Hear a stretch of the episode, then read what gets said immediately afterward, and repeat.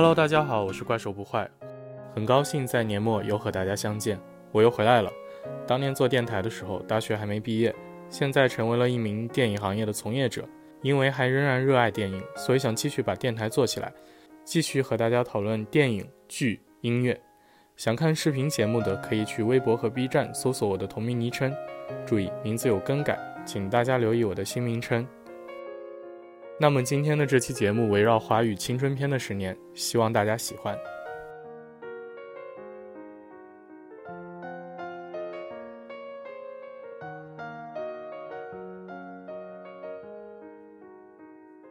十年前，一部《那些年，我们一起追的女孩》掀起了华语电影青春题材的热潮。这部电影因为早期盗版泛滥，当年在内地影院仅获得了七千多万的票房，但却成为一代人的青春记忆。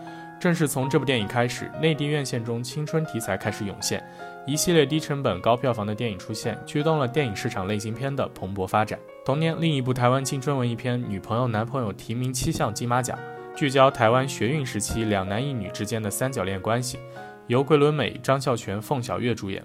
桂纶镁凭借此电影拿下金马影后。如果你说自己是文艺青年，那一定看过这部。第二年。内地直接拿出致我们终将逝去的青春，斩获七亿加票房，创下华语青春片的票房纪录。要知道，当年的票房冠军才十二亿。除了在票房上的成功，赵薇导演更是凭借本片拿下了第二十九届金鸡奖最佳导演处女作、百花奖最佳导演等大奖的肯定。电影捧红了杨子姗和江疏影，还有那首王菲的《致青春》，更是让投资人们看到了 IP 改编的潜力。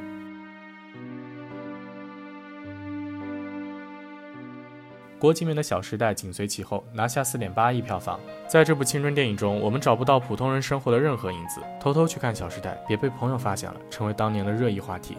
请偷偷看过的孩子们在弹幕中承认一下。虽然电影的口碑极差，但这个均分不到五分的系列，最终拿下了十七亿加的票房，引发了业内的两极讨论。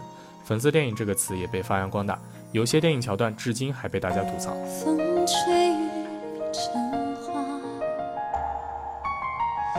时间追不上白马，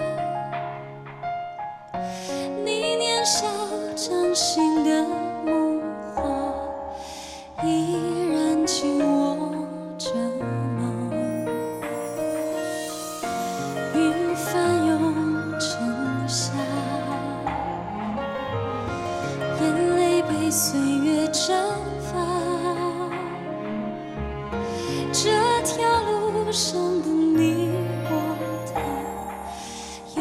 谁迷路了吗同年还有一部我个人非常喜欢的电影《青春派》，由董子健主演，从一个复读生的视角解读青春。虽然最终票房仅两千七百万，但我愿称之它为内地版的那些年，爆笑热血，真实接地气。放到现在，可能因为高中早恋就过不了审，更别说一些人设和台词问题了。没看过的朋友可以去看看，绝对能找到你在高中时的影子。二零一四年，周冬雨、林更新主演的《同桌的你》四点五亿票房，彭于晏、倪妮主演的《匆匆那年》五点八亿票房。两部电影在票房上都大获成功，并且开启了青春片堕胎新风潮，被网友赐名“致我们终将堕胎的青春”。金曲成功出圈，新媒体营销蓬勃发展。在那个时代，只要有点名气的帅哥美女主演，口碑崩坏也能取得比较理想的票房成绩。加上这一题材的制作成本不高，成了热门的电影类型，一众新人演员也浮出水面。但你让我回忆这两部电影到底说了什么，我一点都想不起来。一五年，台湾带着《我的少女时代》杀了回来，拿下三点五八亿的票房，给内地贡献了偶像剧丑帅男王大陆。青春伤痛文学大佬饶雪漫带着大 IP 左耳进军影视圈，拿下四点八亿票房。这是五阿哥导演的处女作，也是欧豪马思纯的定情之作。成都林洋洋也走进了更多人的视野，不得不说还是有影响力的。但是影片的质量实在不忍直视，只能说贡献了不少名场面。此外，何炅的导演处女作《栀子花开》聚集了李易峰、蒋劲夫、魏大勋等男宠，这部口碑铺盖大片，仗着何老师的名气拿下了近四亿的票房。同年还有李玉导演的《万物生长》。范冰冰、韩庚主演，冯唐直男式的原著小说交到李玉手中，真的水土不服，拍得尴尬。但电影里的冰冰确实美得不可方物。二零一六年，观众已经看够了青春片，谁的青春不迷茫？虽然口碑比之前的青春片好一些，但是最终票房不如预期，只有一点八亿。因为这个矫情的片名，我一直没看这部电影。这一年最受瞩目的其实是另一部《七月与安生》，安妮宝贝的小说改编，曾国祥导演。周冬雨和马思纯同时拿下金马影后，风光无限。不同于以前男女爱情的青春题材，这部聚焦两个女性情感的青春片让观众眼前一亮，尤其是在影迷圈大受好评。当然，也是那几年我最喜欢的青春片之一。自此，小黄鸭开始奠定自己在电影圈的地位，找到了属于自己的戏路。前人也曾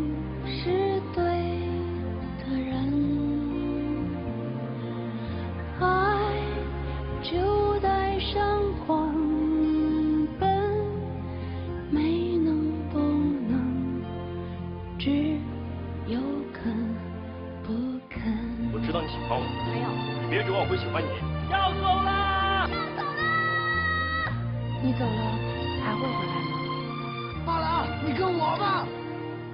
谁不曾因为看懂一个人？谁不曾面对自己想否认？和解需要无悔的折腾。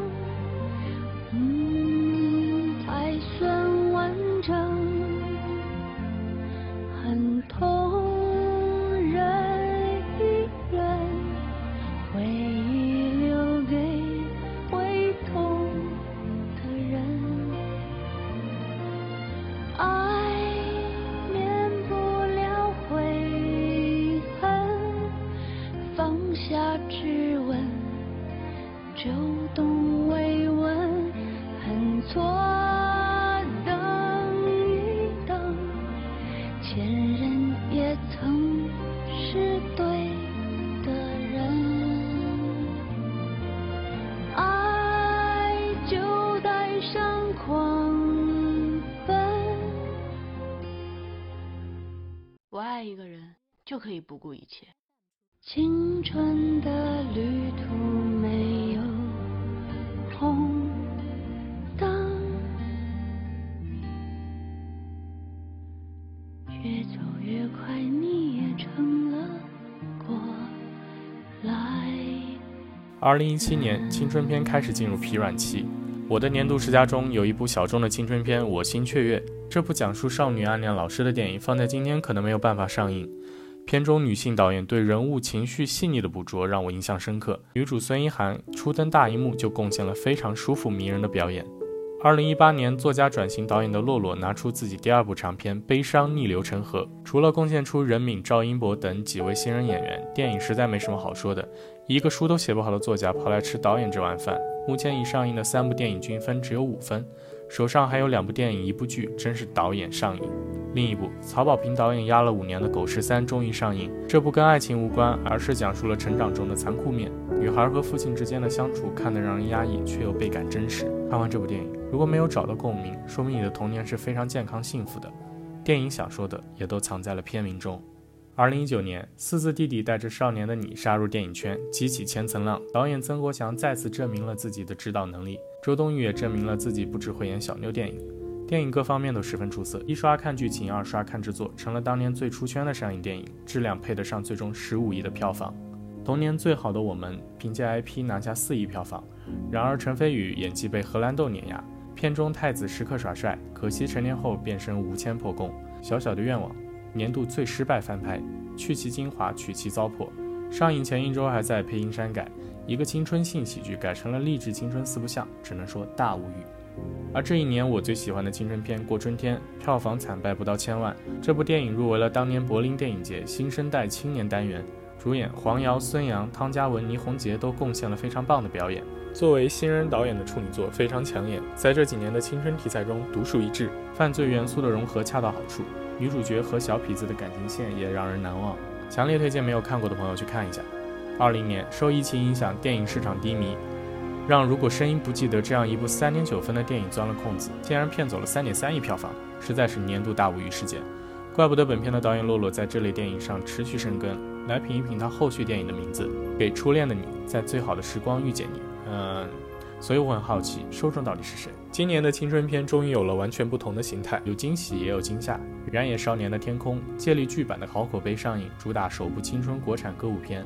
最终斩获一点六亿票房，以四点五的低分收场。顺便说一下，我觉得剧版也很烂，编剧过最大，只会搭架子不会填肉。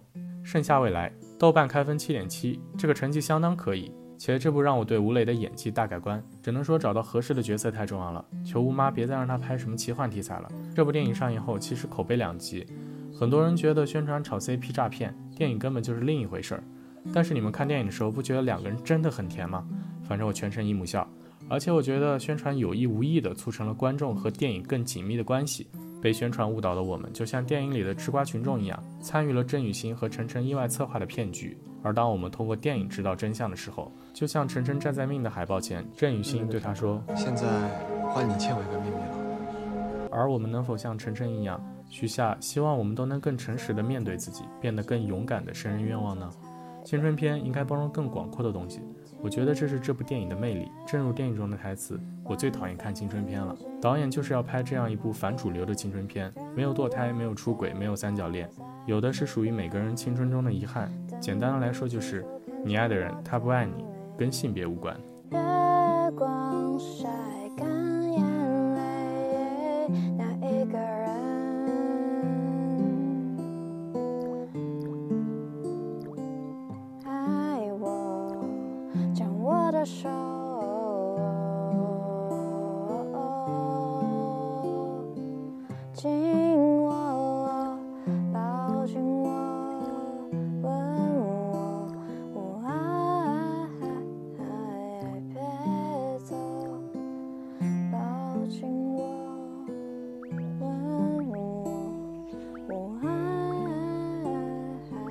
最后一部《五个扑水的少年》，这部电影最大的错误就是和前不久登上中国影史票房宝座的《长津湖》选择了同一个档期上映。即使片子本身的口碑还不错，无奈宣传经费和演员阵容注定要淹没在大档期之中，仅收获了六千万加的票房。本片改编自日本的同名高分电影，做了较大的本土化设计，基本只保留了故事框架。个人认为是近年来把电影改编最好的样本，也是内地院线稀缺的题材和质感。从日式中二改到中式励志。导演非常清楚自己要什么，把好看做到了极致。五个人物的选角都很出彩，遗憾的是把原版中 LGBT 的元素删除了，懂的都懂。另外，本片中的摄影也很出色，有几个镜头真的很绝。总的来说，就是青春热血、中二肉体、运动、励志、暗恋一应俱全，总有你想要看的点。以上就是本期的华语青春片的十年，你看过几部呢？当然还有很多电影因为时长和分类的原因没有出现在上面，例如《嘉年华》、后来的我们、笨鸟、少女哪吒、少年班等等。如果有你看过的青春片没有提到，欢迎在弹幕中提名。也期待未来几年国产青春片能够出现更多的佳作。如果你有想看的专题盘点，也欢迎大家在评论区留言。那么下一个专题见。